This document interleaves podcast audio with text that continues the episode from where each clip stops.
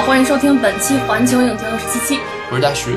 今天呢，在国产保护月的光辉笼罩下，我们要聊一部姜文导演最新作品。这部片子是姜文导演的第六部长片，也是和上两部一样，和那个《一步之遥》还有《让子弹飞》一样，是选取了比如说就是北洋政府啊，就是呃民国呀、啊，就那一段时间的历史为背景。这部片子其实最开始的宣传力度不是特别的大，但是因为就是知道是姜文导的作品，就一定想去看一看。靠彭于晏吧，我我都不知道是哪个彭于晏呀。我记得好像上映之前一个月，然后彭于晏跟姜文的各种肉照就已经火了呀。是吗？是啊。没有，我我看到的基本都是那个周韵的美照。哦，是吗？对，就是各各公号开始分析为什么周韵现在看起来还那么有少女感，就是什么她的什么肩膀长得有多平，有多好看啊。是不是都是你们那个美妆博主之类的那种？差不多吧。好吧。然后男主彭于晏确实在这里面奉献了很多呀。露个瘦这有什么好奉献的？就是露屁股还是？屁股也无所谓吧。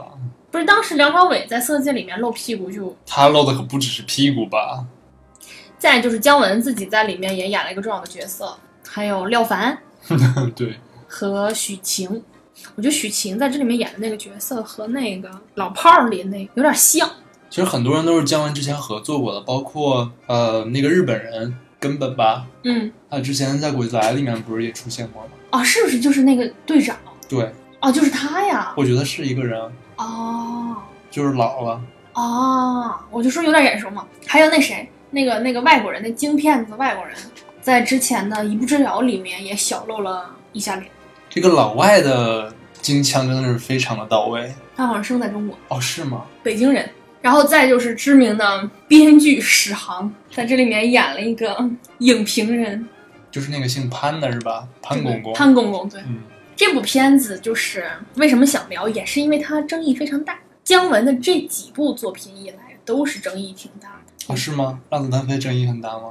让子弹飞还好，一步之遥开始吧，就是因为姜文之前的作品吸了一部分铁粉嘛，然后再到一步之遥，再到现在这个，你就一说不好，就下面一堆人指责你没看懂，这很正常，这就是粉丝群体都这样。对对对，然后这部片子也是我，然后我去看了一下那个豆瓣的评论，就要么是就哇塞，姜文又牛逼了，五颗星；要么就是姜文又衰了，两颗星。也有些许的站中间立场的说，这是一部及格电影，六点五分到七分那个样子。你怎么看？你觉得？我觉得横向来比的话，跟最近上映的其他一些电影，同档期电影，或者是说这几年的这些电影，我觉得还是挺优秀的。当然就是从姜文自己的履历里面，这几部电影我看了，这几部电影里面来说，我觉得是一般，但是肯定是不差的，就是肯定比那什么圈圈什么的强。逐梦演艺圈圈圈这种有必要提吗、呃哦、那也比同同档期的那个阿修罗强吧。就是你觉得这种都没有必要，那我就是问一个比较尖锐的问题，你觉得药神呢？比药神强？你问我呀？你就直接说呀。哦，好吧。那你觉得是怎样？呃，我真的比较不出来他跟药神哪个强，但是他们俩很不一样。对对对，因为药神毕竟挂了一点点现实主义题材的那个边儿，他那个不能叫现实主义，他算就是有一点现实的题材吧。对对对，嗯。然后姜文这个我开始刚看完的时候是真的不知道怎么打分，然后徘徊了很久之后仔细去想一下，就人物动机啊之类的东西，就真的只能给到三颗星，六点五分左右。我也是觉得在同档期比的话它不差，起码姜文这个金字招牌往这儿一立就还没砸了。对的，还没砸，就是他拍的片子肯定不难看，但是这部片子他不管是在表达的方式，人物的动机以及他的选角方面，我觉得都不如他以前的作品，确实是在他自己的导演生涯中来讲属于比较差的作品。然后如果我觉得我是觉得如就是就是同样的拍摄手法，其他全不变，如果把某些演员换掉，可能还能再涨个一分半分呢。哪个演员？就就非常直白的说吧，就是彭于晏和周韵。我觉得姜文的戏有一个很大的特点，就是他的戏不是所有人都能撑住的。他的戏我觉得是嗯，每个人的特点都很明显、嗯、就是你要把这个特点表现得很很突出，才不会跟整个这个戏脱节。对，就是你一定要表演的非常有力量感，就是才能跟这个整个戏的这个气势去搭起来。但是我觉得彭于晏在这个方面，他因为他以前就是演的那种角色，我我虽然看的不多，但是还是比较平的，所以在这这里面就突然开始给他拔，相当于是拔个人特点的那种感觉。但是这个角色本身塑塑造上没有特别大的成长，再加上他的这个口音的问题，我就真的就是对这个角色你喜欢不起来，就中间真的有一段时间就是看不下去看不下去，真我一直在叹气，就是就一一说话一出场我就替他尴尬的话，就是而且有的时候你能明显看到他脸上还给他拉大特写，就他脸上那种纠结那种拧巴那种表情，就是一看就是在努力，一看就是在导演的要求下在努力，但是就是不太对劲，别扭。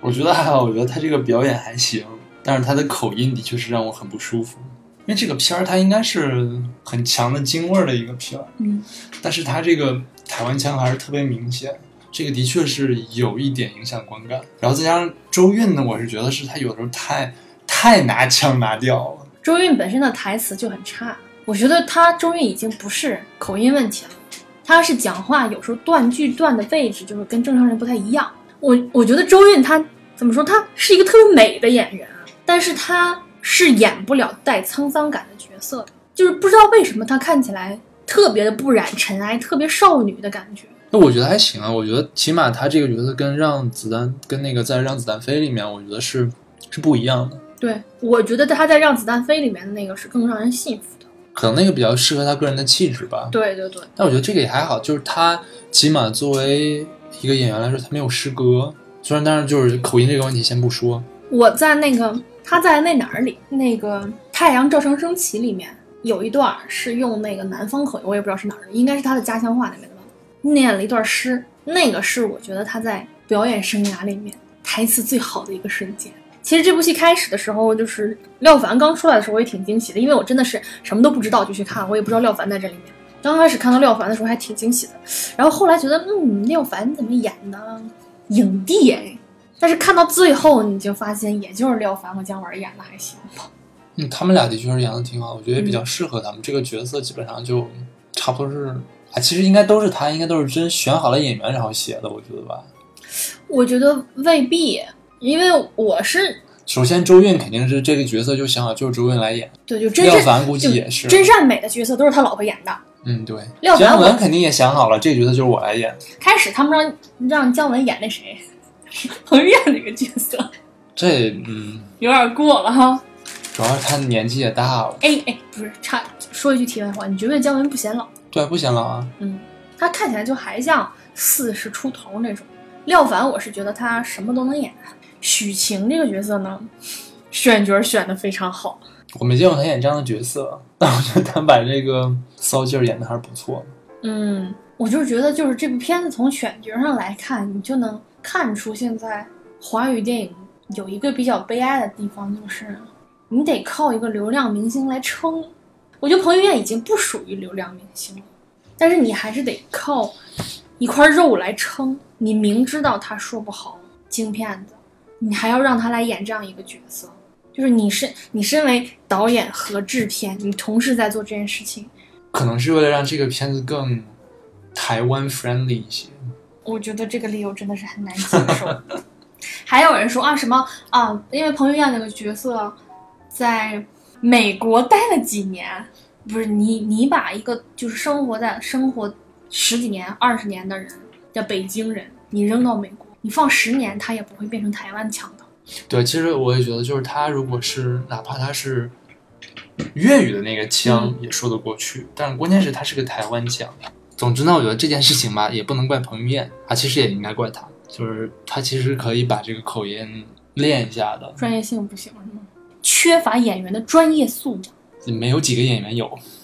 当时不是那谁，在老炮儿里面，李易峰和那李易峰的那口音也是特别就是遭诟病。我觉得口音有的时候真的的确是挺影响观感的。我开始还在就是就我在电影院里就是一边叹气一边在想为什么不找个配音演员。配了也不行，直到我看了，我回来补了一步之遥，看了舒淇的那个配音，还不如不配，就整那个声音和舒淇的气质就不搭。就是我完全不明白为什么姜文最近的几部电影都要放一个口音不搭嘎的人，是不是他就特意的？有可能吧，解构。对，你那《鬼子来了》开始就有，开始就有吗？因为最后嘛，吴大维嘛，嗯，吴大维说话也那样。然后那个《太阳照常升起》里面有房祖名和黄秋生，《让子弹飞》里面有刘嘉玲和周润发。那个其实还行，因为它毕竟是一个设定在南方的故事嘛，嗯，就也还好，也还好。然后再就是《一步之遥》里就舒淇嘛，就这些表演问题，如果在一个特别快的节奏下面，你有可能是会忽略到这些问题的。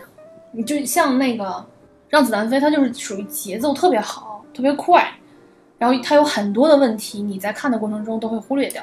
但是这部片子是属于只有开头和结尾节奏很好，我觉得中间塌掉了。我中间真的有一段时间就半个多小时坐不住了。我觉得没塌，我觉得是你中间那时候就觉得看不看不过去了吧。因为我我一直就是我是可以忍受的，就忍受彭于晏的那个口音的，所以我觉得我还好。但是是忍受是吧？我是忍受他的口音，但是我出不出戏呢？还好吧，还好吧。就中间他跟中刚开始会有点震惊，后面就好了。就中间有一大段，就是他在房顶上飘来飘去，然后他和周韵两个人对手戏特别多的那个，嗯，我真的觉我我就想走。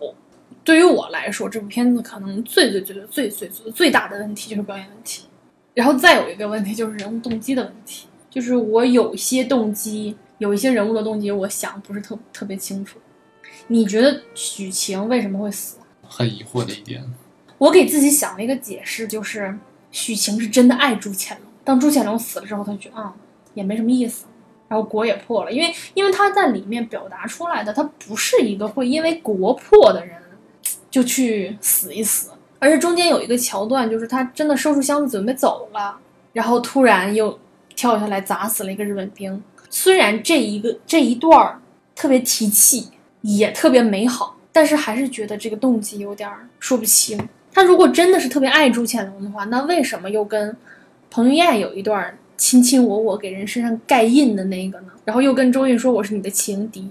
还有一个让我想不通的地方，就是朱潜龙已经那么对他了，在他旁边扔了一具烧焦的尸体，这种情况下他是不是还能爱这个男人，真的是挺说不清的。我觉得或许是不是他这个角色并没有真的爱哪个男人，而是他在那种慌乱的年代里面的一种生存主义、嗯、然后当他发现就是朱潜龙这些人倒了，然后那么随之而来的他可能就会也会受到一些牵连，所以他觉得我还是死了算了。我我觉得这个非常的勉强，就是他一定是得是什么信念崩塌了才会选择去结束生命。而且她是一个剑桥毕业的新时代女性，就是所以我觉得我就是觉得这个角色有点看开了，莫名可能看开了，觉得就是活着这么回事儿了，是吗？对。再就是蓝老爷这个角色，我就一直没有特别清楚他要干。现在比较普遍的一个论调就是他当年救了李天然，嗯，因为他觉得就是有可能这个人将来会有用。然后当张将军被朱潜龙他们控制起来之后，他就要想这个办法去救张将军，要牺牲掉李天然，然后让朱潜龙和根本一郎狗咬狗去救张将军。但是我觉得在电影中并没有给我表现出来牺牲掉李天然是救张将军的必要条件，就他只是那么随嘴一说，然后你就是觉得仿佛就是他们啊前面胡打了一通，最后顺手就把张将军捞了一下那种感觉。就是他说他布置了一大就是一盘很大的棋，我觉得这些其实未必是他从最开始就想好的、嗯、他只是发现这是一个很好的机会，也许以后能用得上，嗯，所以他就这么做了。因为我觉得像他们做那一行的人其实都应该会想一些狡兔三窟的事情。你觉得他就是最开始跟朱潜龙说就是帮你复辟，就是反清复明复辟反清复明这事儿是是糊弄他是吗？哦，那个可能是真的。我是说李天然这事儿，最开始他救李天然。对，我我是觉得蓝先生这个人特别的复杂，因为我觉得他不可能真心想要帮朱潜龙复辟。对，因为他是一个辛亥革命的参与者，他们不是就是要反对封建制，然后建立共和吗？他怎么可能推翻清政府是为了复辟明政府？他肯定是互相利用嘛，就是他利用利用每个人，只有只有永恒的利益嘛。再就是就是特别让我疑惑的一点就是就是我看这电影我一直心里有个阴影，就是最开始在还没有就画面上没有出现人的时候，就是朱潜龙和根本一郎的在呃画面外面对话，就是说我不姓李我姓朱，有一个高人指点我说说我的身世怎么怎么怎么样，然后外加蓝先生给那个朱潜龙找了一张他太祖的照片画画像，我就觉得之前的那个高人就是蓝先生，很有可能，嗯，就是我就很难去想象一个辛亥革命的斗士，然后找到了并说服了一个明代皇室的后人，然后跟着他找到了这个人的仇家，然后想加以利用，巴拉巴拉巴拉，他要干嘛？我觉得这个很难说是要干嘛。那你说，就是你看世界政局是这样的，一会儿就大家都是互相利用嘛。就是我我有用的资源我就收着，反正我有钱。说不定这种就乱七八糟的组合，最后就能出来一个怎样的结果，然后就可以利用。但是你电影讲故事是这么讲的吗？你总得给他一个合理化的解释啊。但是你说他这个是不是蓝先生给他找的这个他所谓祖先的这些东西？也不一定，因为没有一个明确的解释，只能说你去推测。那你说最开始他说那个高人有可能不是蓝先生是吗？如果是蓝先生当然很好玩，如果不是蓝先生他当初怎么知道李天然有利用价值呢？李天然他们可不知道，他们他怎么会知道李天然有利用价值？他以为李天然已经死了。不是，蓝先生为什么知道李天然有利用价值？如果他不是那个高人的话，如果他不知道朱潜龙是朱家的后人，他怎么可能知道李天然是有利用价值的？所以那个高人一定是蓝先生，因为当时那个朱潜龙在当时应该只是跟日本人混在一起，日本人当时又没有占领中国，只是跟日本人混在一起的一个混字而已。嗯，所以那个高人应该是蓝先生。对，我我我忘了，对，我之前还想了这个问题来着，他那个一定是蓝先生，嗯、因为不可能那么巧，蓝先生跟亨德勒的车就碰巧经过他们家。我觉得这个倒是有可能碰巧，但是就是通过整个不太可能在一个大山沟里面也是啊，对哈，而且那个山庄是、嗯、是他师傅的山庄，对，那也就是说他们跟着他，对，他们应该是跟着朱潜龙，但是他们没有想到这个小孩活了下来。其实啊，我觉得刚开始这画面没出来之前那个音乐，我觉得这个真的是他不应该用这个音乐，因为这个音乐实在是太标志性了，就是这个之前是没有人用过这个音乐的，直到九九年的时候，库布里克在《大开眼界》里面用了这个音乐，然后这个他就火了，所以我觉得他用这个其实不太合适。你是人家说不定是要那个致敬呢，哎，是不是现在有个说法说什么姜文是中国的库布里克？谁说的呀？还是说姜文还是说谁来？反正最近有一个说法，哪个导演说是中国的库布里克来着？反正肯定不是姜文，姜文这个风格完全不一样。所以我觉得就是蓝先生他一系列行事的动机什么的都在我眼里就是米非是非常勉强才能说得过去的，就是不那么令人信服。然后这个故事又是一个非常简单的故事，你如果就这么重要的一个环节不能让人信服的话，我所以我中间就有一段时间就真的就是看不进去了。但是李天然这条线都是一个比较简单且完整的线，就是他的人物动机方面是没有什么特别大的问题，但是就是那叫爸爸的那个桥段我真的是不是特别能理解，因为你你你你这么十几年你已经认定亨德勒是你的养父，你跟他有感情，然后你找到了杀他的凶手之后，那个人是你的上级，你就能迅速的服从他的命令吗？就是杀父之仇也不报了是吗？就是因为你知道其实资助他资助你的人是蓝先生吗？我觉得这个对于一个正常人他的这个感情转换来说，嗯，我觉得你不能这样想，就是他们这种类似间谍组织的地方肯定没有那么强烈的亲情关系，但是你能明显感觉到但是你能明显感觉到亨德勒对他是有感情的，他是真的把他当成儿子了，也就那样吧。就如果他跟他真的只是工作关系上下级的关系的话，他不会那么肯定是有感情的、嗯、但是也绝对不是父子之间的那种。那是什么？反正我我我真的觉得亨德勒跟他是父子之情，就是他就还欠那么一点点，就是非要救他，然后导致自己的命丢了。我觉得他还没有到那种非要救的程度。哎，那你说当时亨德勒被姜文从那个城墙上推下去之后，姜文还写了一个自白书。对，就说那个那个被开膛破肚的那个帕梅拉什么的是我杀的。嗯，应该是他杀的。应该是姜文杀的是吗？我觉得是。为什么呢？是为了搅动政治风云吗？因为这个对对他来说是最便利的一种方式。你是杀帕梅拉吗？不是，杀了亨德勒，然后把这件事情嫁祸给亨德勒。对，但是我就在想，姜文为什么要杀那个女的？那就不知道了。就是这里面蓝先生的背景故事有很多。对，就是哎，他也不给点笔墨写一写，你就会觉得，反正我就会觉得有点有好多地上我就不信服。然后题就片名叫邪不压正嘛，那到底谁是邪谁是正？蓝先生又算什么？无正无邪。虽然这些动机在我看来都有点不是那么让人信服，但是这部片子好像你也不能用人物动机来衡量，就是他们人物的行事作风都和正常人都不太一样。没有那么严重吧，就是他好像在故意给你营造一种矛盾的那种感觉。就比如说你看最开始把彭于晏描绘的多么牛逼，嗯，就是枪枪不落，然后打起来特别牛逼，还会跑酷。然后朱显龙是心狠手辣，你看他俩最后打的就是故意给你去解构，然后就不能用一个正常电影的这种标准去衡量它，就是他非要用这种戏谑的荒诞的方式。但是通常来说，一般这种荒诞的电影都要讽刺点什么，我又没有看出来他在讽刺什么，所以这就导致我最开始一直没有办法去评价这部电影。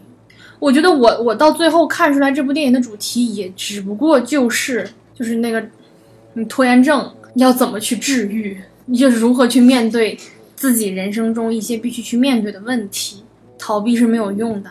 就是你还讽刺了什么呢？可能是我讽刺了影评人啊。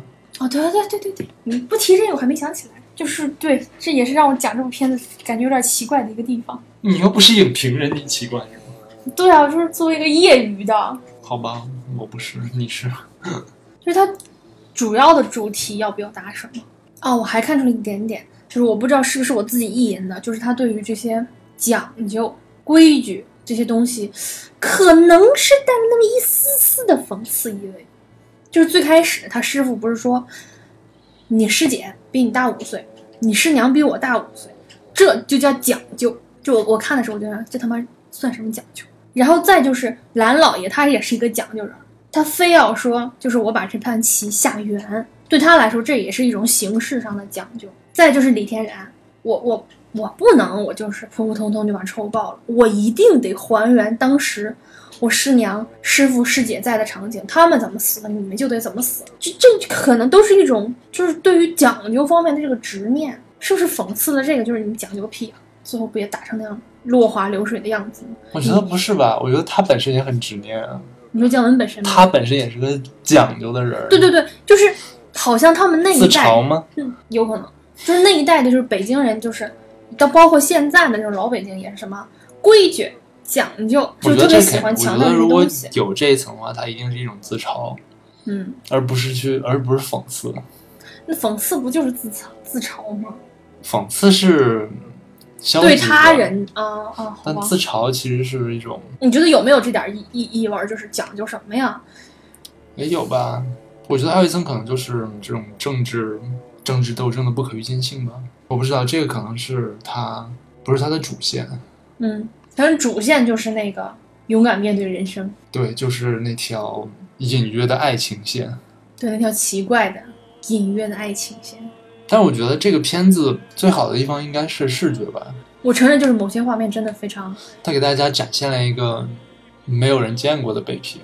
你在《阳光灿烂的日子》里见没见过？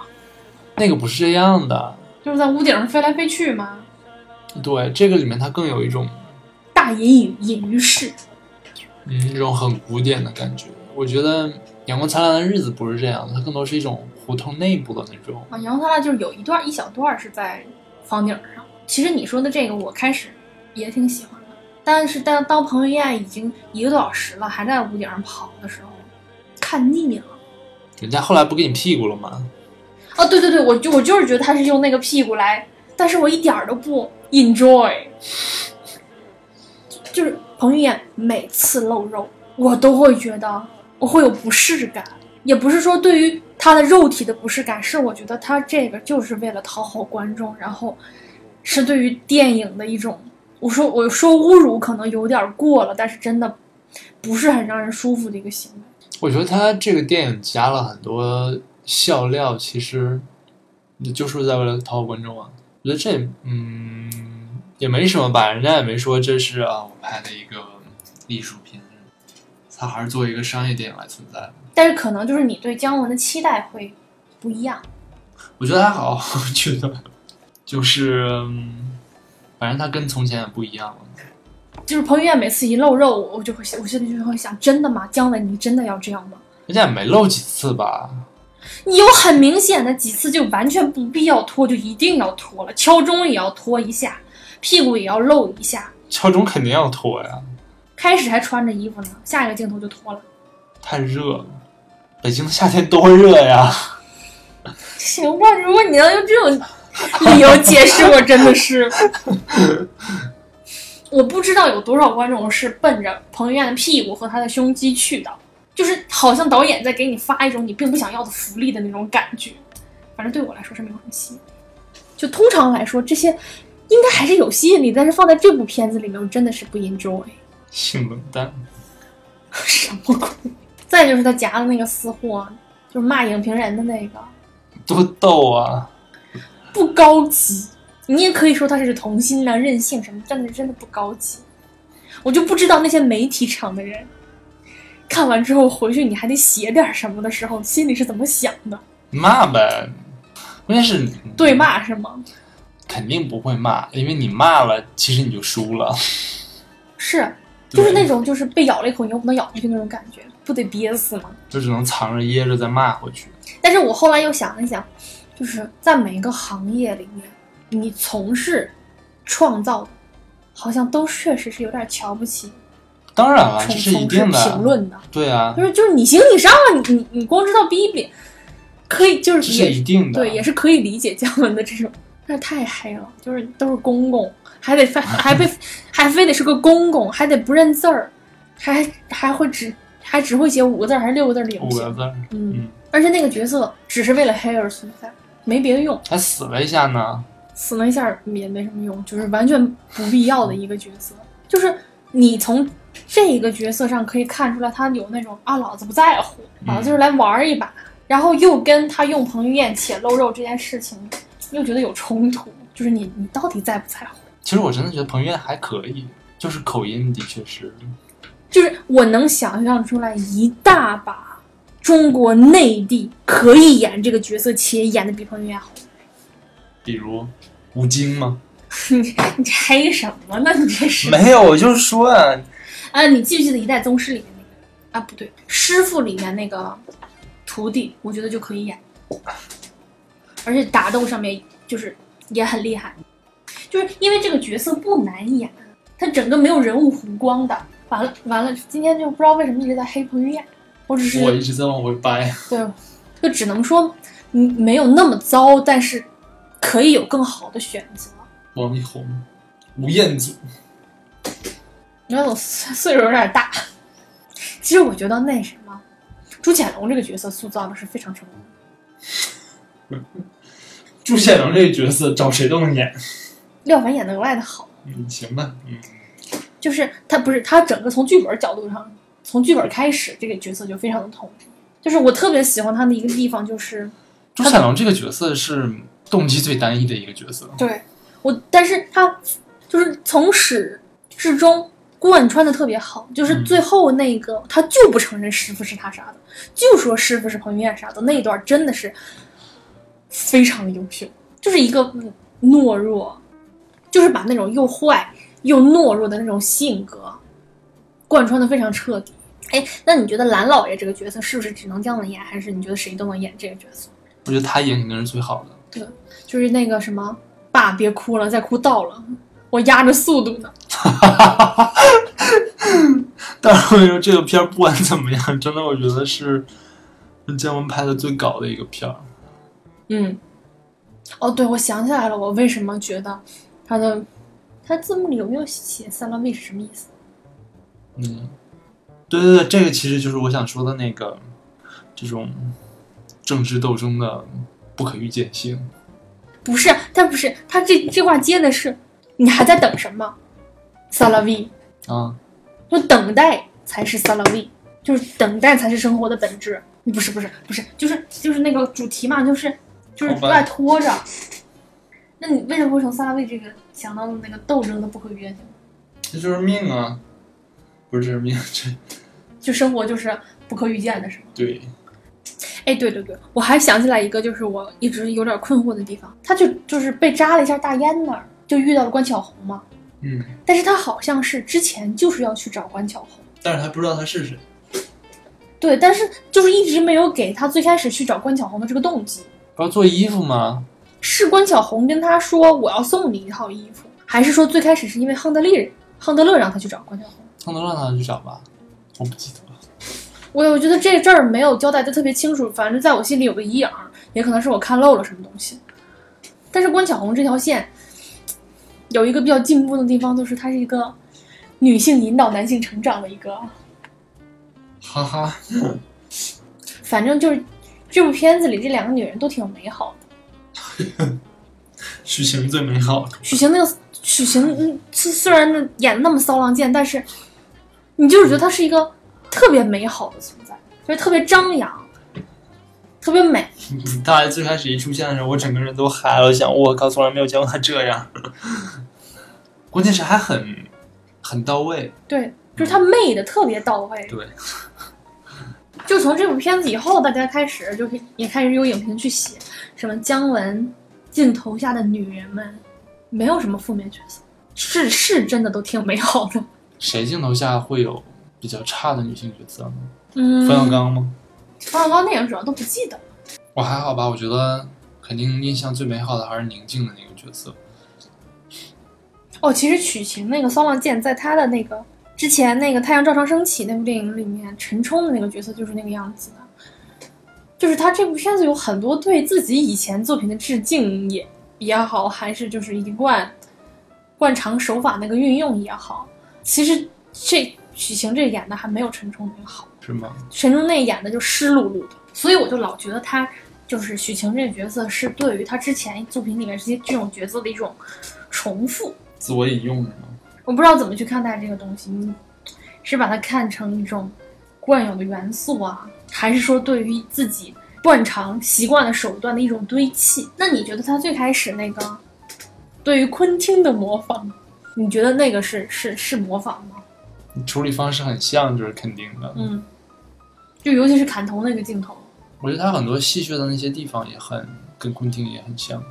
就是开始这一段，就是虽然觉得有点跟昆汀像，但是还是挺兴奋。那那段真的是，就是当时马上就嗨起来，就觉得哇塞，就是还是姜文的那套特别热血、特别男性化的那种东西，尤其是那个磕头的那个咚咚的那个声音，哇塞，那个咚咚咚简直了。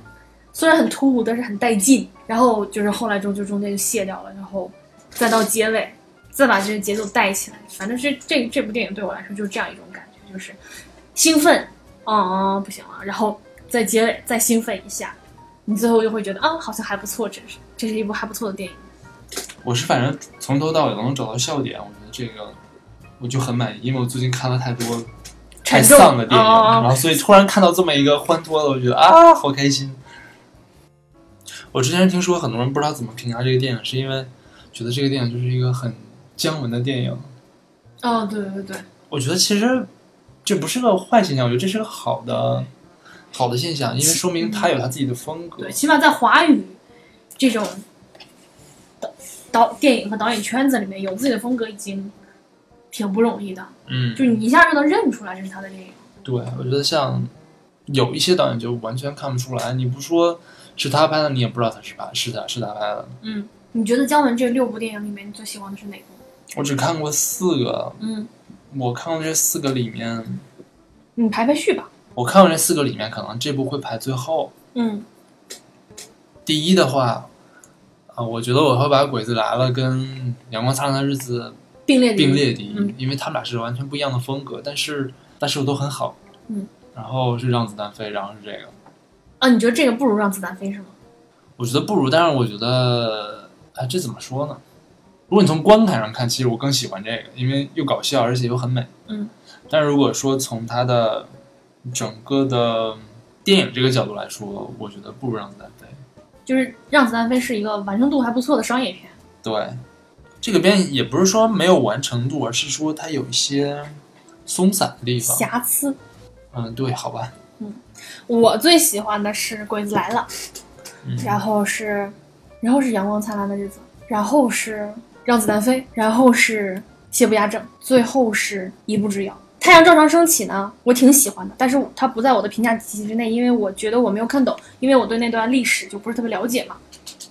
所以就是我可以理解大家说的，就是姜文的前三部跟后三部是有非常明显的差别这种说法的。其实很多人说姜文的这个荒诞啊，以及戏谑的这个是从让子弹飞开始的，其实不是，他从从头就开始，从头开始就有，从鬼子来了开始。阳光灿烂日子我觉得其实也有一些，只不过没有那么。